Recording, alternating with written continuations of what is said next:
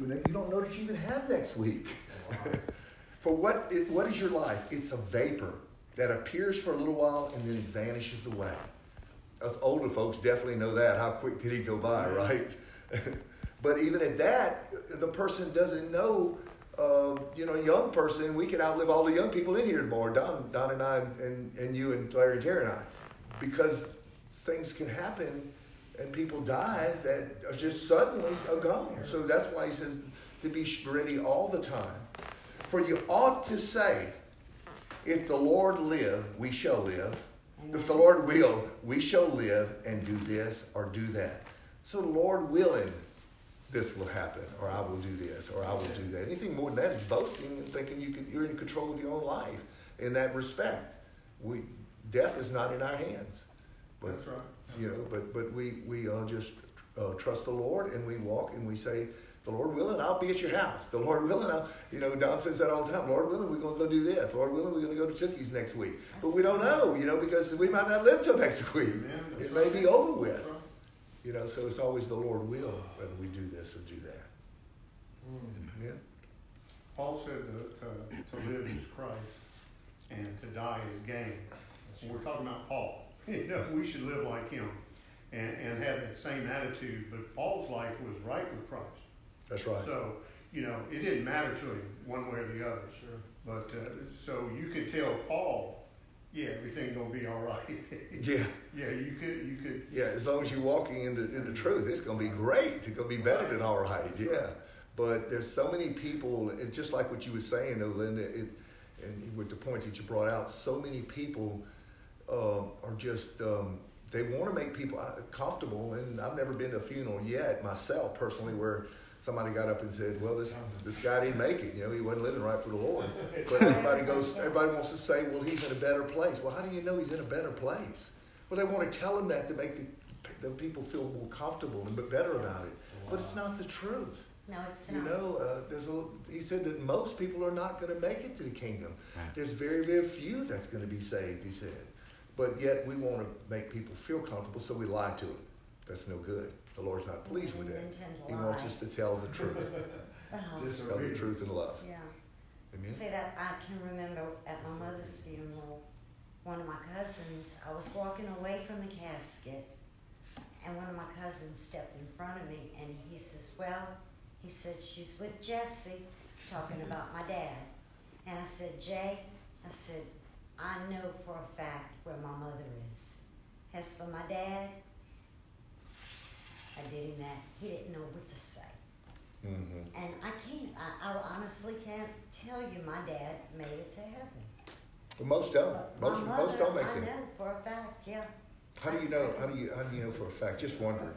Just wondering how do I? How know? do you know her heart for a fact? How do you know? The way she lived, her heart. I mean, just everything about her. My mother saw no bad in no one mm. as far as that. Not just that, she she loved the Lord. She used to pray in French. I was learning to say the Lord's Prayer in French. She passed. So she was Catholic. She was, yeah. But watching. I could go a long ways with all that, but oh, I'm not. I'm right my tongue. but she had Alzheimer's. She was she was So I did feed her a little bit at a time what I could. But you didn't even know the truth then, did you? I asked her, Mom, do you believe in Jesus? I know, but that's do not. Do you believe that He died for us? You know, I, I did. I know. I understand. Just saying. I told her what all I knew to tell her. And okay, let, us back up. Let's back up because we need to. We need to back up a little bit because let's be clear. Everybody here needs to understand what it takes to make it to heaven. And we've been through this a lot, but let's be real clear on it. And I, I want to hear from you guys on this. What does it take to really know that you're going to be in heaven? How do you know that? Okay, first of all, uh, First John chapter 5 says that the thing, John wrote, he says, The things I wrote to you so that you can know that you have eternal life. The Lord wants you to know that you have eternal life. But the key is, is how do you know that you have eternal life? A lot of people think they have eternal life. A lot of people believe in all their heart they have the eternal life. And that can be exactly what the devil wants you to believe and be lost as a goose. And that's the way most of the world is. They believe they've got eternal life. Why do they believe they have eternal life? They believe they're a pretty good person. Some people, right? Yeah. Some people believe that, well, I went forward and I accepted the Lord as my Savior and asked Him to forgive me. They think they have eternal life. They've been even told they had eternal life. But what does the Bible say it takes to have eternal life? That's Without what we have to holiness, no man will see the Lord. Huh? Without holiness, no man will see the Lord. Okay, what, okay, let's expound from that, Don. What, what is holiness? Let's define it. Let's really simplify it. He said, without holiness, is what he said, no man shall see the Lord, which is found in, I think, in, in Hebrews chapter 12 of Verse 14. verse 14. Okay, uh, so let's define what is holiness then? walking in righteousness. Where's that? Cedric, you and me too. no, I'm just kidding you. Walking Holiness is taken from the word holy, right? Uh, 1 Peter chapter 1 says, Be holy even as I am holy. So, uh, what kind of holiness is that? Walking as Jesus walked, right? Holiness is, there's no evil in holiness, there's no darkness in holiness. It's all the light of the Lord. And without that, would it be would I be able to say I'm walking in holiness if I'm walking in sin? No. Absolutely. I can't, right? But if I'm to walk in holiness, means I'm walking holy, as Jesus is, is holy. So that's, that's a good scripture, Don. Give me another one. Acts 3.19. Acts 3.19. Read it for me. It says to repent ye therefore and be converted, that your sins may be blotted out when the times of refreshing shall come from the presence of the Lord. Okay. Um, explain to me, uh, it says repent, right? The first thing you said was Yeah. repent. Uh, explain to me what repentance is, Cedric. So Okay? a repentance is a change of mind. All right, the Bible says that repentance, the Greek word for repentance is a, is a word called metanoia. Metanoia means a change of mind. A change of mind results in a change of heart. Once your mind is changed, your heart is changed. Once your heart is changed, your mind is changed. They both are synchronized. So the, the, when you basically uh, change of mind, the mind is you, Yeah, right? Your heart, mind could mean heart. Correct. It, it's you. So you had a change of your life. Correct. Uh, give me a scripture to go along with that. Do you have one that maybe goes along with that? There's three of them that I can think of on the top of my head. Well, Luke 15, Luke 14, you're talking about the prodigal son? correct? Prodigal son, yeah, that's, a good. Uh, what about um, uh, 2 Corinthians 5.17? That's a change of mind. Yes, the change of mind. If any man be in Christ, he's a new creature. Old things are passed away, all things have become new. Correct. Here's another change of mind. What about being born again? Yes, that's a change of mind. That's another change of mind where he was one person before he walked into the flesh. This, now he's a new person. Okay, what about uh, uh, Luke 5, a new wineskin? Correct. Same thing. You can't put old wine, a new wine into an old wineskin. It has, it'll burst. You have to become a new wineskin to receive new wine. So, um, so, so let's go back to the. Anybody else have another one? Some other stuff to go with that? First Corinthians six nine. 1 Corinthians 6 9, yes, uh, godly sorrow leads to repentance, repentance to salvation, salvation not to be repented of. So all these things we talk about, what does it take to be to make it to heaven? What does it It's take important- to enter important. the kingdom of God? It's important to know really what it means to truly be born again because not many people have the right definition or meaning of what it really means to be born again. Like, born again is not a prayer, being born again is not a statement, being born again is a lifestyle. Being born again is actually turning and being converted, like this actually says. This word converted is an action. Like it takes place and there's a transition. So once you're converted, that means that you were you were really in a place beforehand that you shouldn't have been and been converted to the place that you ought to be. Let, let me back up with, on you just a little bit and ask you another question, Yeah. Cedric. Um, what's the importance of being born again? What does born again do for you? What is the Well- importance of that? Where the scripture says, Jesus said that unless a man be born again, he won't see the kingdom. That's of found in. John chapter 3. He won't what? He won't see the kingdom of God. So unless the man is born again, he won't see the kingdom of God and he won't be able to enter the kingdom of God, No. correct? Correct. So it's so it's that's vastly important that you're born again because without being born again, you can't enter the kingdom of God. Now a lot of people say, "Well, I'm a born again Christian," Yeah. But you're trying to say, "Let's define born again," is what you're saying. Correct. Okay. Wes wants to add something to it. Can he add something to it? Go ahead, Wes. Yeah, we went over to uh, 2 Corinthians chapter 13 this morning. Um, if you want to go over there, it's uh, verse 5. It says, Examine yourself as to whether you are in the faith. Test yourself. Do you know, do you know yourselves that Jesus Christ is in you, unless you, indeed you are disqualified or reprobate? So you're you're testing yourself to see if you're actually in the faith. So um, the Bible wouldn't tell you to test yourself to see if you're whether you're in the faith. Prove yourself, and that was one of the things that Don brought out this morning. But if you go to Second Corinthians chapter seven, which which you know Don just referred to, uh, verses uh, 10 and 11, for godly sorrow produces repentance, leading to salvation, not to be repented of. But the sorrow of the world produces death, for we observe this very thing that you sorrowed in a godly manner. What diligent it produced. So, what does it produce? What's it going to produce on the inside of you? Uh, what clearing uh, of yourselves, what indignation, what fear, what vehement desire, what zeal, what vindication, and all these things you prove. So there's proving yourself.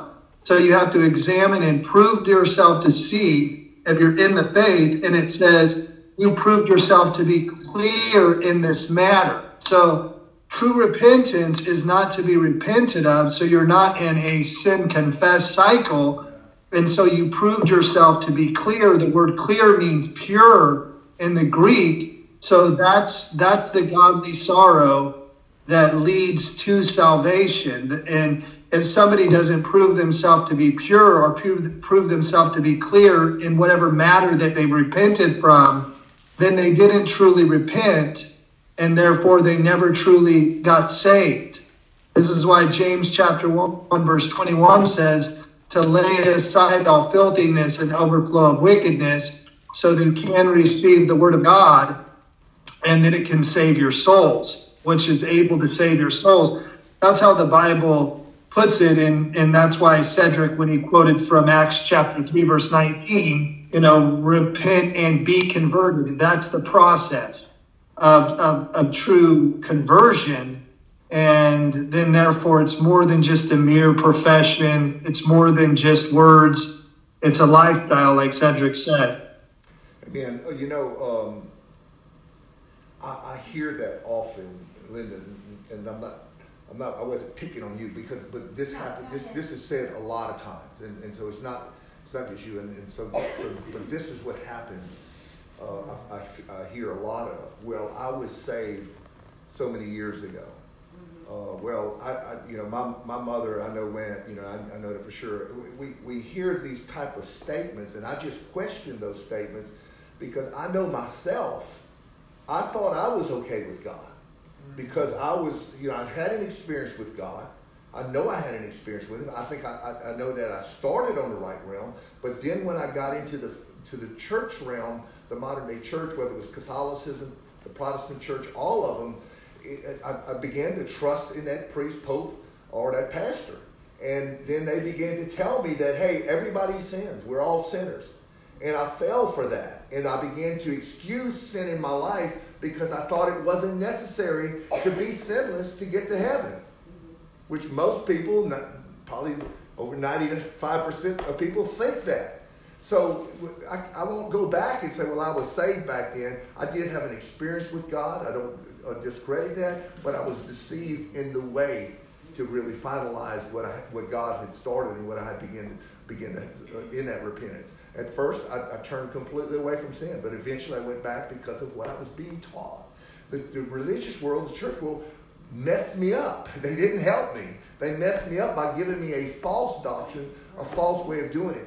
You have to understand, the scripture says in Matthew chapter 5, you don't have to turn it, I'll quote it, but in Matthew chapter 5, it talks about uh, that there's few that, uh, actually, let's see, that's Matthew chapter um, I'm sorry, chapter 7, he says, entering a straight gate. For narrow is the gate in, in, that leads to life, and how many? Few there be that find it. but broad is the gate, and wide is the gate that leads to destruction, and most means many are going that direction. Yeah. Okay? There is a famine in the land, the word of God, the truth. Then he goes back to Luke 13, and he comes back and they ask Jesus a question. And they says, one said to him in verse 23, he says, Then said one to him, Lord, are there few that be saved? And he said to them, He says, Strive to enter in at the straight gate. What was the straight gate? Remember, he told us that in Matthew 7 with the straight gate. Straight and narrow gate. For many, for many, I say to you, will seek to enter in, but shall not be able. Why won't they be able? Because they're not doing it God's way. They were not converted. They weren't converted, or they, and it wasn't doing it. The Bible says, if any man strive, let him strive lawfully, is what the scriptures. What does that mean? That means you have to do it by the instructions of the Word of God, not the instructions of another man, but the instructions of the Word of God. There is no assurance, there is no salvation pointed in the scriptures, and that's why I had to bring those scriptures out. Another good one was the, oh, Hebrews 5 9 that says that Jesus is the author of eternal salvation to all those that obey him. So obedience is necessary for salvation. Man will tell you that obedience is not necessary for salvation, but God said, yes, it is. I told him, I was sharing this morning, I said, you remember in, John, in Matthew chapter 17, Jesus took John and Peter up with him to the Mount of Transfiguration, to their mountain. And he was up there with him, and boy, that was just glorious. And, and Peter and John see Moses and Elijah show up on the scene, and Jesus is there, and he's glowing. And man, they just like excited. He said, "Man, Lord, this is so good. Let's build. Let's build three tabernacles here. Let's build one for you, one one for one for Moses, and one for Elijah." And if you remember, there came a cloud that came over them, and out of the cloud a voice came. It was the voice of God. He said, "This is my beloved Son, in whom I well pleased. Hear ye him. Listen to what he's telling you." The same thing happened in Luke 6:46 when he says, says, uh, he says, Why do you call me Lord, Lord, and do not the things that I say? You know what? You could, if you just took away all the rest of the Bible and you just took and you kept the four Gospels and you listened to what Jesus said to do, you do well. You do well. But what has happened, the opposite happened. They took, they threw away the four first four Gospels, Matthew, Mark, Luke, and John, and they say, well, we in Reformed theology, we don't have to do what Jesus said and we can just we can just believe that we're we're not under the law anymore. We're free from everything. We can sin. All we have to do is believe in the finished work of Christ and just believe, and we're going to heaven. What a great deception in the land. So it's important that we clear on what it takes to have eternal life. Like Ben mentioned earlier about the coming of the Lord, about being ready for the Lord, about about about all about when it's going to happen. All this. Some people can focus on that so much, and they're not focused on what it takes to get there. That's the most important thing. Focus on what it takes to get there. I'm, you know, and, and, and so I'm very leery about when somebody says, and, and Don knows this because maybe sometimes still a little bit too leery, Don. But when somebody says, "Oh, well, they just really love the Lord," I'm like, oh. I'm like, why? Because they say they do, or because they they have some things that, that in their life that looks like they do. But what does love the Lord mean? And, and some truly do I love the Lord. I, I believe uh, I believe all of you love the Lord.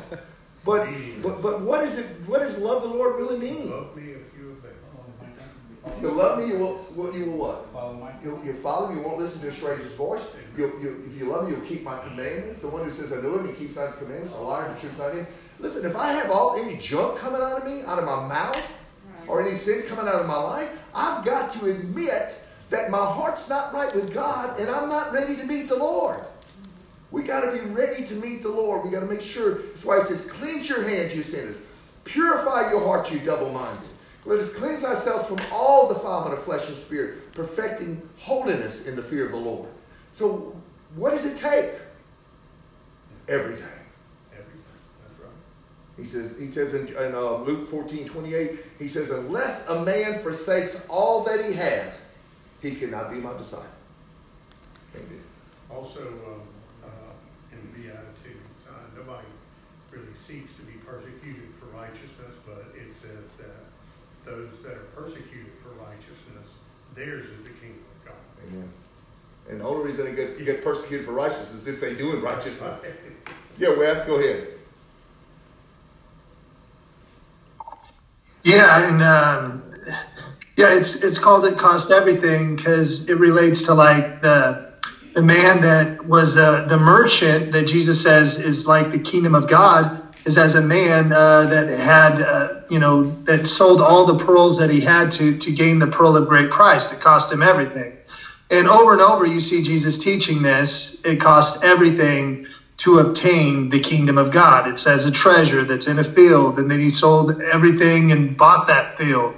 Um, also, if, if you look at First Timothy chapter 6, along the lines of eternal life, I think this is kind of gives both sides of, of the same coin. Um, 1 Timothy chapter 6, verse 10. I'll let you turn there. It says, uh, For the love of money is a root of all kinds of evil, of which some have strayed from the faith in their greediness and pierced themselves through with many sorrows. So you see in verse 10 that they strayed from the faith by their love and their greed for money. So they were in the faith, then they strayed from the faith. Verse 10, 11 says, But you, O man of God, speaking to Timothy, Paul writing, uh, flee these things and pursue righteousness, godliness, faith, love, patience, gentleness. Fight the good fight of faith. Lay hold on eternal life. So there you are. You have to fight the good fight of faith in order to lay hold on eternal life. He says, To which you were also called and have confessed it the good confession in the presence of many witnesses. So, and then further on in verse 14, it says that you keep this commandment without spot, blameless until the Lord Jesus Christ appearing. So you see that the only way that Timothy is able to lay hold on eternal life, he already made the good confession. He already said he was a Christian. He already said Jesus is Lord. But Paul's commanding, commanding him that he fight the good fight of faith, contend for the faith, and lay hold on eternal life. If eternal life was already in Timothy's possession, it would be pointless for Paul to tell them to lay hold on to it. So it's not in his possession in the sense of he just absolutely has it. There's no way that he can lose it. No, he has to complete his course. He has to finish his race. And in order for him to do that, he has to continue to fight and contend for the faith in order for him to ultimately lay hold on it. And that's why it tells him to keep the commandment without spot and blameless until the coming of the Lord. So unless somebody does that, they don't have eternal life. Amen. A good one, a good one also there that is, since you're in chapter 6, I want, I want, I want you to read one of the scripture. It says in verse 3, speaking of, of, of, faith and teaching those things that are according to the word of God, it says, if any man teach otherwise and consent not to the wholesome words, even the words of our Lord Jesus Christ, and of the teaching which is according to godliness. If somebody doesn't hold on to the words, the teaching of the words of the Lord Jesus Christ, those four gospels, where he said, just like when he said to the rich man, the rich man came, the young, rich young ruler that came to him, and he said, what do I need to go to the heaven? He, said, good man, what, what will it take? And Jesus, what did Jesus say? He didn't tell him, he said, just believe in my cross that I'm going to, you're going to be good to go. He didn't say that. What did he tell him? He says, you know the commandments. Thou shalt not kill, thou shalt not steal, and he named the commandments. And the young man looked at him and says, all these things I've done since I was young. And Jesus says, there's one thing that you lack. Go sell everything that you have, give it to the poor, take up your cross, and follow me. You know the story. The young, rich young ruler walked away sorrowfully. Mm-hmm. But what were the words of Jesus Christ? Told me you need to keep the commandments. Yeah. You don't need to have any love for money in your heart like you just talked about there, which goes on and says that same thing. Those were the words of the Lord Jesus Christ. He said, if someone asks you for your coat, give him your cloak also. Someone asks you to go a mile, go with him too. He said, if, if, if your eye offend you, pluck it out. If your arm offend you, cut it off. He said, but before it was said, if you, if you, if you lust after a woman, uh, you, uh, if you, thou shalt not commit adultery. But I say, if one looks upon a woman as to lust after her, he's already committed adultery in, her, in his heart with her. And he says, therefore, he says, if your arm offend you, cut it off. If your eye offend you, pluck it out. For it's better to go to heaven with one arm or one eye than it is to go to hell with two. So he's saying, you got to stop doing these things. You got to stop going away. You need to remove that part of your life that's causing you to stumble. You need to get away from that. Why was he saying that? Why didn't he just say, hey, just believe in me, man? You're good to go. But he gave those words. That's what he says here. And when, when you read 1 Timothy 6, he says that, that you are to consent, that, that he's consent not to the words of the Lord Jesus Christ. Listen to the words of the Lord Jesus Christ for your life. Nobody that I know of hardly in the world is preaching that. They're all preaching that, you know, you're okay, you just come forward, you accept the Lord, you're going to sin for the rest of your life, you're okay, and you make it. Jesus didn't say that. You know, Pastor, Never. I know you didn't know my mother, but everything that was just read here in Timothy in verses ten through fourteen, you've described my mom. She was a lady. I mean, if Dad would have said frog, she'd have said what color? There's been people that have lived for the Lord in, in, this, in this place and that place. I, I don't know her. I, I have no idea. You know, I have no idea. But and she may have been. I, I don't know. But but but getting back to what you were saying, Cedric, of, of being born again. Um, awesome. that's an important thing because a lot of people just use that that that type of speech and throw it away. I've been born again. I'm a born again Christian. And I've heard it said to me, well, they're born again Christians. President Carter's a born again Christian. All these people are born again Christians. And throw the word around like it's just because you acknowledge Jesus Christ, you're born again. That's not born again. You know, we're born again is becoming that new creation. Um, as a matter of fact, it, it talks about uh, in, in, in 1 John 3 9, what does it say? What yeah, does it right, say? right, right. I'll go there now. Go read that. Read that for us. Ben, you had something you wanted to say in the meantime? No. Okay. First John three nine says, "Whoever is born of God does not commit sin, for his seed remains in him, and he cannot sin because he is born of God." So being a born, that's we're talking about being born of God, being born again. Another one is in 1 Peter chapter 2, and uh, in verse, uh, if you start at verse 22, seeing you have purified, 1 Peter 2, 22 and 20, uh, and 23. It says this. You want to read it? I haven't. Huh? Whatever, whatever you want. What was it, First Peter what? First Peter two, I mean First Peter one, uh, verse twenty-two and twenty-three. Seeing you have purified your souls, how do you purify your souls? In In obeying the truth. So there's obedience that's necessary Amen. through the Spirit unto unfeigned love of the brethren. See that you love one another fervently with a pure heart. If we can really get into that, a, a pure heart, you know, that has, there's no junk in it, like Mark 7 says. There's nothing. There's nothing coming out the mouth. There's nothing. There's no sin whatsoever. That's a pure heart. Being so, with the person with a pure heart, what is he? Being born again. See, if you're born again, you have a pure heart. If you're born again, you walk in obedience for what the scripture's saying. Not of corruptible seed, but of incorruptible seed. Why? Because you're born again of Jesus Christ, the incorruptible seed, his seed, the word of God. By the word of God, that's the seed, which liveth and abideth forever and ever. Amen. Amen. Wow. Okay, that's just the prelude now. We're ready to get started. That was good. Um, Did you understand it though, Miss Linda? Yes, it did. Everybody have a good understanding of that? Mm-hmm. Any question? I, I know this isn't the popular teaching of today, but it's the teachings of Jesus Christ. It's His word. So, yeah. You know, and that's what we we have to be honest, speak truth in love, and and yet because we don't want to just comfort people, we want to help people Right. To, to have the truth. Jesus got in trouble for that, okay? They they hung him on a cross for that. Because he just he spoke the truth in love and they hated him for it. But when somebody's not right in the Lord, this is the problem. Go to John chapter 3. This is the same chapter that talks about being born again that you just read about, right? With Nicodemus, when Jesus told Nicodemus what he took. And it, it comes to closer to the end of the chapter, and um,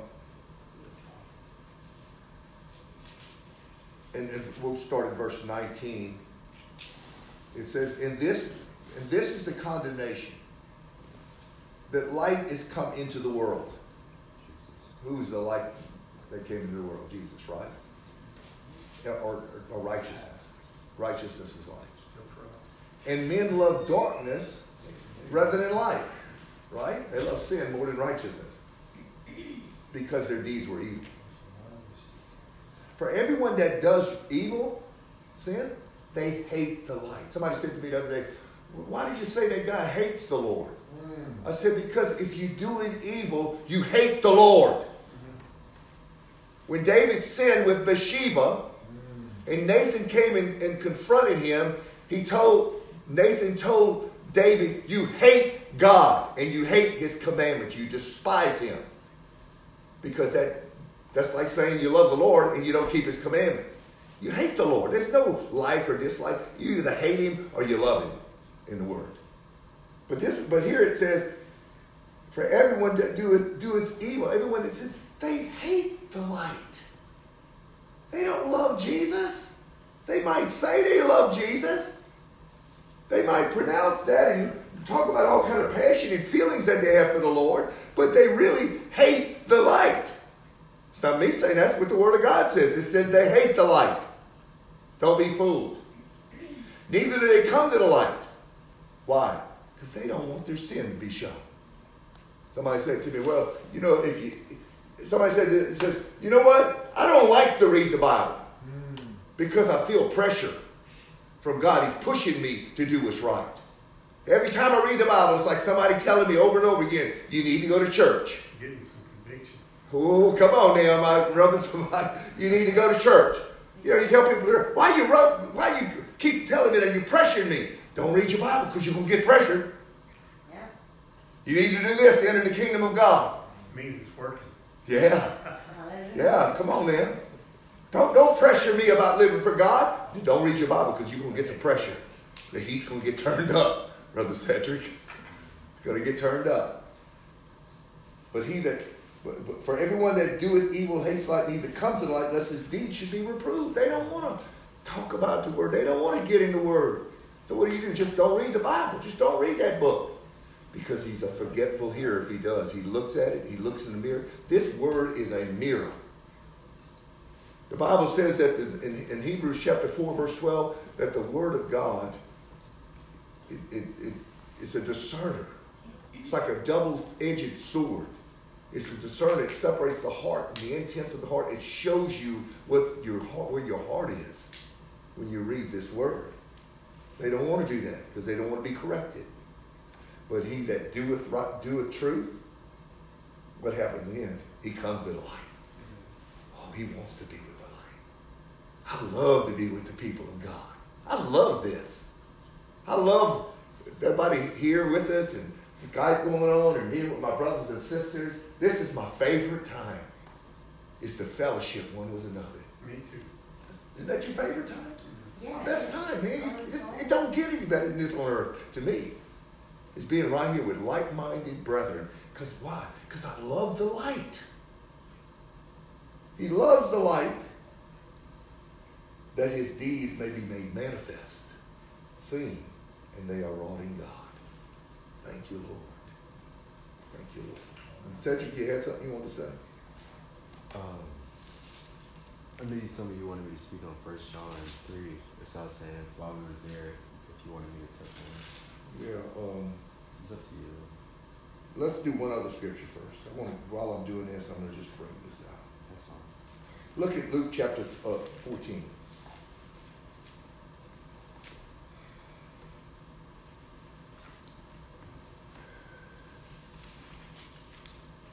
You know, a lot of people fellowship, the word, living for God just isn't that important. There's, they don't have enough desire. Time I see people that come and they go, I said, man, Lord, I just wish they had more desire. I see other things in their life, man, they won't miss for the world. But when it comes to being with your brothers and sisters, they just they lack desire for that. Being in the Word of God, praying, reading God's Word, You never want to be in that position where you lack that desire, don't you? Jesus gave a parable in Luke 14. He said this, verse 16. He said, A certain man made a great feast and invited many. And he sent his servant at supper time to say to them that were bidden, invited, Come, for all things are now ready. And they all, with one excuse of consent, began to make excuse. The first said, I bought a piece of ground and I need to go see it. Let me be excused. I'm, bu- I'm too busy. I had to work. I had to do this. I had to do that. Another said, I have brought, I have bought five yoke of oxen and I need to go test them. Have me excused. And another said, I married a wife. I cannot come. Mm. I remember we were in a group of people, Jill, years ago, and we were sitting down eating at the table. And somebody said, somebody said, where's such and such? And uh, they said, well, they're not here. They got married last weekend. And Christian was just a little boy. and He said, I married a wife and I cannot come. Everybody like, oh, about the babes. Long time ago. But he said, another said, I married a wife, I cannot come. It's just got, you have to have enough desire that this is so important to you Amen. because your relationship with the Lord is so important. This is the most important. If you miss everything in world in this world, if you don't get the education, you don't have the best job, and all that, that's not what's really important. The scripture actually says what's highly esteemed among men is an abomination in the eyes of the Lord. Wow. So what's lowly esteemed in men is a please is pleasing to the Lord. And this is lowly esteemed. To come and really hear the words of God, to really spend time in the Word, to really give you resources to the Lord, to everything to the Lord, to, to meet the needs of others, that your life is absorbed in God. It's a very dangerous thing to back off. Because when you're in the Lord, it keeps you with a sound mind. You won't even have a sound mind. You'll be making stupid decisions, walking in the wrong ways. But walking in, in the gospel in this way. It's kind of like what, uh, what Jesus said to Martha uh, Yeah. about Mary. Yeah, That she had chosen a good thing Mm, and it wouldn't be taken from her. yeah. Yeah, that was in Luke chapter 10. Right. Jesus was at a, at Martha and, and Lazarus and, and uh, Mary's house. And uh, they had invited him over to dinner. And uh, so he came in the house. And when he, we came in the house, he sat down. The disciples were there, and he was expounding on the words of God. And Mary went over there and sat down with Jesus. And she's sitting over there at Jesus' feet listening to him. Well, Martha's up because everybody's there, you know. She's thinking, Well, man, I got to serve all these people, get them something to drink or eat, and get everything done. It seemed like a good thing, right? You know, you think, well, that's good. She's serving everybody. But the bad thing was is she didn't. She felt like Mary should have been doing it with her. Hmm. So she went up to Jesus and she said, Jesus, tell Mary to come help me. You imagine telling Jesus what to do? Hello. and Jesus looks at her. And you can imagine it because we see that today, you know. Yeah. There, there, there, there Martha is all upset. She's upset. And she's telling Jesus, tell Mary to come help me serve all these people. And, and Jesus uh, says to Martha, listen, Martha, Martha, probably put his hand like Martha, Nod Martha. He his says, you know he's See, not. you, you are troubled and anxious about many things. you got a lot on your mind and on your heart. Like, don't worry about this. You're troubled and anxious about many things, but only one thing is needful. Wow. One thing is needful. That's right. And Mary And Mary has chosen that part that cannot be taken away from her. Hallelujah. Wow. That's just like our lives. Only one thing is needful. You may be troubled and anxious about trying to make a living, about getting enough money to do this, about spending enough time with doing this, and what all these things. But really, when it comes down to it, only one thing is needful, Linda. Sit at Jesus' feet and hear his words Amen. and obey them. Came- came- The one thing that's Amen. needful. What a beautiful story. Don. I'm glad you brought that out. That's such a beautiful story. Before we go on into James, I want I told uh, uh, Cedric I wanted to give him the opportunity to. Uh, he was supposed to do it a few weeks ago, and I forgot about it.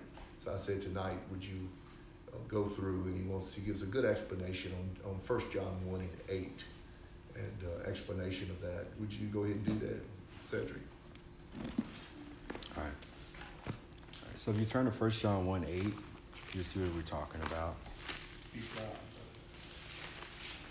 I know it's not really in, it's, it's, as in context what we're saying, but Yeah. but it, uh, it it is and it isn't because all the words in context Right. actually, but but it's good. yeah. First John, First John 1. Very controversial, um, cherry picked scripture a lot out of out of these scriptures and tries to say that everybody is sin in sin. If you don't sin, you're lying. So he's going to, uh, Cedric wants to explain that to you. Now that you have the pressure on you, Cedric, go ahead. Yeah. Put it on everybody else. Yes. All right. I have all this, You can back up if you want to. Yeah. Uh, hey guys. All right. So uh, First John. So before we start in First John one, thanks, First John. Uh, we were at we were at Tookie and Linda's house in Pierpont, and um, we was at Tookie and Linda's house in Pierpont. Uh, me and Tookie and Linda was talking uh, in the book of First John because that's his favorite book. Tookie's favorite book, First John.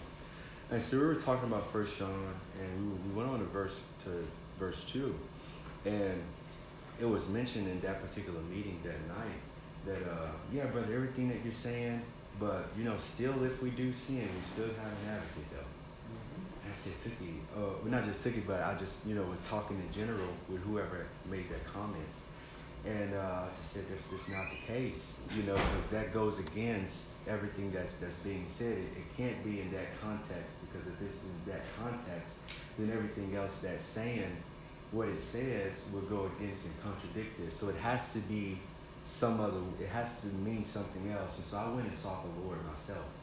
And I went home uh, and I just sought the Lord. I said, Lord, show me what this means. You know, when this scripture says that my little children in verse in verse one, chapter two, verse John, it says, My little children, these things write I unto you that you sin not. All right, I got that part. And then he says, And if any man sin, we have an advocate with the Father Jesus Christ. And so I've been I've met many people in, at different churches, different groups, different houses, different ministries, all different types of people that say, Yeah, brother, if we haven't we have an advocate, even if we do something wrong. And they single like they, they single what word did I use? They make it a singular statement. Like they, they take it out and put it up like as, separated from Yeah, separated from, from the context. Right, right. They make it a separated statement. Like something that he taught me a while ago whenever I first started coming here and learning the Word of God, that there's no chapters in Greek. And so everything runs together. So with keeping that in mind, once you read 1 John 1 on to 1 John chapter 2, you read it after you've just read the last verse in chapter 1. And if you do that, then you can see the synchronizing that John is writing about. And so you'll see what I'm talking about as you read it. So go to 1 John chapter 1 and start at verse 7. So verse 7 says, But if we walk in the light, as he is in the light, talking about Jesus, we have fellowship with one another. And the blood of Jesus Christ, his son, cleanses us from all sin. So the blood of Jesus Christ cleanses us from all sin if we're walking in the light. Now read the next verse in verse 8. If we say that we have no sin, we deceive ourselves and the truth is not in us. Right? Many people sing, um, um, not sing, uh, separate that statement also. That's how they separate verse 2. But you about to see how God put this together, man. It's crazy. So they, they separate chapter 2, verse 1 verse, and then they separate chapter 1, verse 8 verse, and make these two separated verses.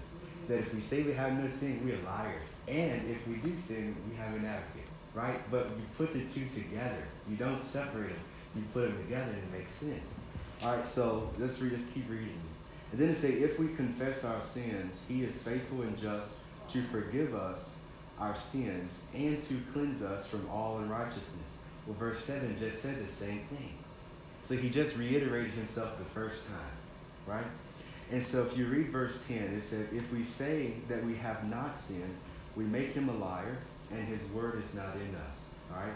Now, in verse 8, it says, If we say that we have no sin, this says no, verse 10 says not. They both are not. If you look them up in the Greek, they both are not. The word no is not correct. Correct. The word no is not. It's a past tense. If you, for instance, if you was to ask me, say, Cedric, have you ever sinned before? And I said, no, I've never sinned before in my life. No, then this this verse, according to this verse, Cedric is a liar because I just said that I've never sinned before. That's the context of this. Not saying that he who says he has no sin in the present tense, you know, who's obviously who hasn't been cleansed yet. But that's the context of what it's talking about, a past tense, if I say that I have never sinned before. In verse 1, just like we went over before, my little children, these things I write unto you that you sin not. Same thing that he's telling us in verse 9. If we confess our sins, he's faithful to forgive us of our sins and to cleanse us from all unrighteousness. And once we read this next statement, they're all synchronized. And if any man sin, we have an advocate with the Father Jesus Christ, the righteous. The advocate is the person that cleansed you in verse 9. True. It's not a it's not a separated statement.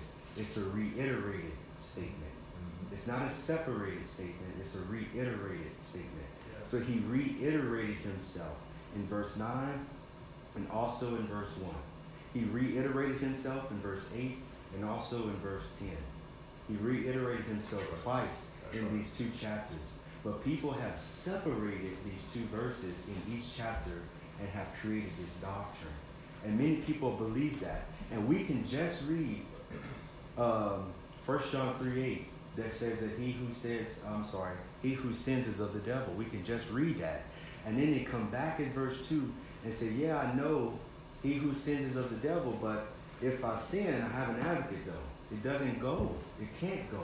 It contradicts itself. So therefore that, that context is wrong. So I sought the Lord on this and this is that's what the Lord showed me. So uh, I shared that in Pierpont with Pastor Don and Tookie Linda. And he wanted to uh, me to share that with you guys. That's I good. thought that was really, Really good. good. What the, Good Lord, job. what the Lord showed me, Yeah, you know, about what that really means. It's good.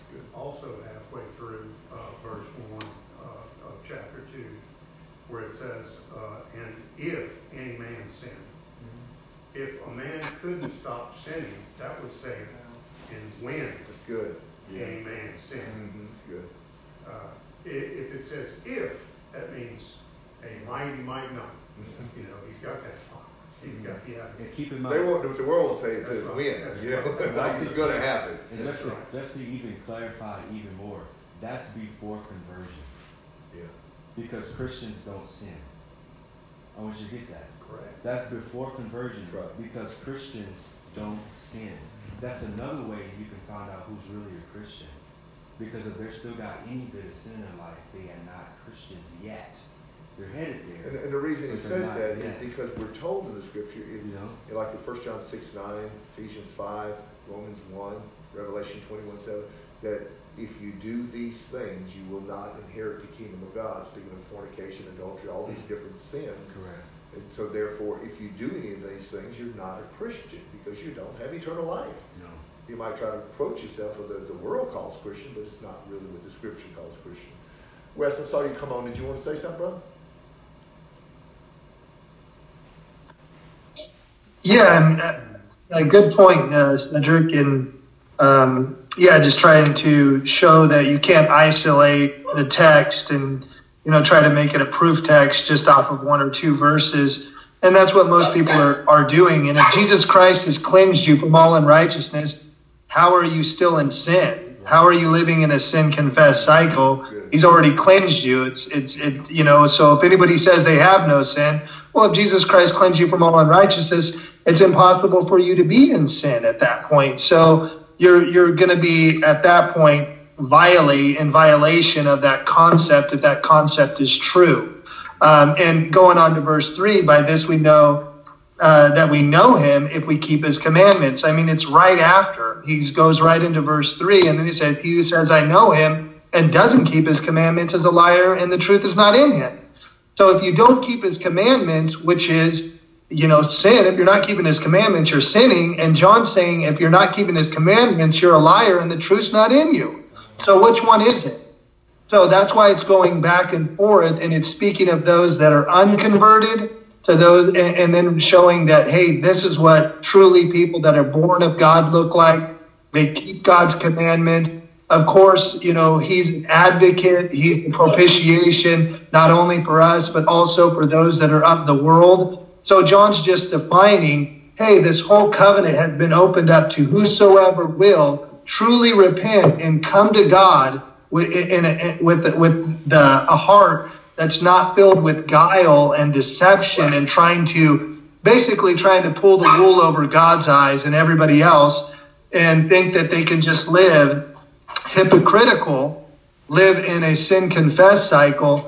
And that's never what the new covenant and what Jesus taught or all the other uh, apostles taught was always purity of heart. The Bible always argues in favor of righteousness. It never argues in favor of lawlessness. And that's what most of the majority of the so-called Christians are doing. They're arguing in favor of lawlessness. And, you know, and Matthew chapter 7 says that the workers of iniquity are not going to be with him on that day. Do you know? I don't know if you got it. Pass it on, if that's okay. Go ahead. In First John 3, it tells us what sin, because he just said lawlessness. In First John chapter 3, it tells us what lawlessness is. Right? If you go to uh, 1 John chapter 3, verse um, 4, it says, whoever, in King James Version, it says, whoever commits sin transgress also the law, for sin is a transgression of the law or lawlessness. So it's important also for you to know what sin is. Sure. Because if you don't know what sin is, then you could very well be doing it and not know you're doing it. It's, it's like also important to study the law of, of Christ. In Luke 10, whenever Jesus was, a, that man approached the Lord, and he, he, said, what does the law say? You got to educate yourself on that law. What law he's talking about. Matthew 5's law, Jesus Christ's law. There's a law that we're under. And it's important that we know. The law of Jesus Christ, First John, First Corinthians nine. Absolutely. So and, and, and you, you have to substantiate with law because there is a there is a Levitical law, right? Uh, which isn't about the moral law, but it's about circumcisions and holy days and all these different washings, all this thing. That's not what he's talking about. He's right. talking about the moral law that was there from from the beginning of the creation right. of Adam and Eve, basically. I'm not sure whether I agree with your last statement. What's that? uh, that verse being strictly for people before, before conversion. I understand what you're saying Yeah. about that Christians don't sin, Yeah. and we're not supposed to or anything, but if something happens, you raise your voice with Pastor Don or something like that, you know, you still have that advocate. Sure. So, uh, I, and. I think what he's saying. Believer, uh, I think what he's saying, Don, is, is like first, it's like Hebrews ten twenty seven. If we sin willfully after we've come to the knowledge of truth, there's no sacrifice for sin. And, and you're just stepping into a dangerous condition because you right. may not be able to repent. There's no assurance that you will right. be able to have that advocate because you've, you've stomped on the grace of God. You, you've intentionally gone and done something that you knew was wrong, and yet you broke the commandment of God purposely puts you in a very dangerous condition of whether you can come back or not come back. Right, right. I have a question. If we was to read the scriptures in chronological order, would and read it as it was originally intended to be read, there are no punctuation marks. There's uh, no paragraphs. Sentences. No capital letters, no little letters. Right, and, and it's all written in Hebrew, and there's a little bit of Greek. Well, the, the whole New Testament is Greek. The Old Testament is Hebrew. Okay. Um, but if you was to read it in chronological order, would all of this that I've just marked out of all these different books, would all that fall together? Well, keep in mind, Matthew, Mark, Luke, and John are all the same. They was just they just wrote it in their words of what right. their, their lives were like. the book of Acts are the Acts of the Apostles, which were written by Luke, of, of what the Acts of the, of the Apostles were through that. Paul addressed different churches, like the Church of Galatia, because they were falling back into the old law, the Levitical law of, of circumcision and worship and worshiping of different of angels and work and, and um, having holy days. So it, it just depends. Um, yes, you read it in order in, in, as far as the books are concerned, but you're going to get different. You're going to get the same accounts, Matthew, Mark, Luke, and John, all through them of actually a confirmation because they're all telling in their own words, which it all confirms itself to be so. But uh, yeah, especially like like say if you went to the back book of Matthew, back book of John, you read the, the words of Christ, you know, then and you follow those words, then you're in good shape. You know, you, you're, you're following those words of Christ. So yeah, you can read those in, in that order. But but like like Cedric was bringing out, uh, when you when you get your mind out that mindset of chapters, especially, and you realize like this is all flowing together. Man put the chapters in there; they weren't in there. Yeah. So so See, you, you let that you let that all flow together, and you're taking it in, in the full context of what's being said. So many doctrines are started on isolated verses out of the context of Scripture. So it's important to read before the Scripture and after the Scripture to see what the subject matter is and what he's trying to, to portray and what is being said. Uh, for instance, I'll give you an, an example. You can read uh, Ephesians 2 8 and 9. It says, For by grace you're saved through faith, that not of yourselves. It is the gift of God. And a lot of people read that and they stop right there. That's But it. if you read before it, he tells you what salvation is. He says you. He says you, before you were you followed the prince of this world. You were walking as the children of disobedience. He's talking to people that had got converted, and it was the grace of God because it's the grace of God that that, that teaches us to deny ungodliness and walk in holiness and righteousness. Then right after this, when he says, "For by grace you saved through faith, that not of yourself, it's the gift of God, not of works, lest any man should boast." For we are his workmanship created in Christ Jesus. So there's works coming forth. Faith is a work, the, Bible, the, the scripture says. He says that in 1 Thessalonians chapter 1 and 2 Thessalonians chapter, chapter 1. It, the Bible says that neither circumcision nor uncircumcision availeth anything but a new cre- creature or faith working through love. So it's a faith that, that, that, that is, is a work of faith, that it produces, like James said, faith without works is dead. He said, and he makes a question uh, that, that I like to bring out sometimes, uh, Linda, is the question that, that, that James wrote, which is the book we've been reading. He says, Can faith alone save you? Well, you, you, re- you look at enough videos, you listen to enough preachers, they'll tell you it can. Yeah. But, but James asked the question Can faith alone save you? No. Faith without works is dead. The, faith, the works must be there in order to have salvation. Yeah, you can. I showed Jill. I said, "Look, I've got that mark. I've got this mark. I said, "What you what you were reading?" I said, "Was never taught to me. Mhm. I didn't read." Yeah, when you remove that out of your mind, you can see it more clearly Right, what's really being exactly. said. And I s- They don't teach that. no, they don't. They won't teach what I've got marked. Yeah. Other books. You have a word, Cedric? Yes. In uh Second Timothy chapter two, Says, verse twenty through twenty-one. Mm-hmm. It says, But in a great house there are not only vessels of gold and of silver, but also of wood and of earth, and some to honor and some to dishonor. If a man therefore purge himself from these, he shall be a vessel unto honor, sanctified and meet for the master's use, and prepared for every good work. So what he was talking about in Ephesians two, chapter ten. "Oh, Ephesians. I'm in Mark. Oh, yeah. Get to Mark. Ephesians 2, chapter 10, that we're his good, his workmanship, the master's workmanship. There you go. That's this good. is the master here for the master's use and prepared for every good work. Read the next verse too. Absolutely.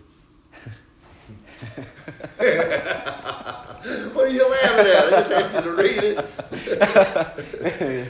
Amen. Flee also youthful lusts, but follow. You can stop right there.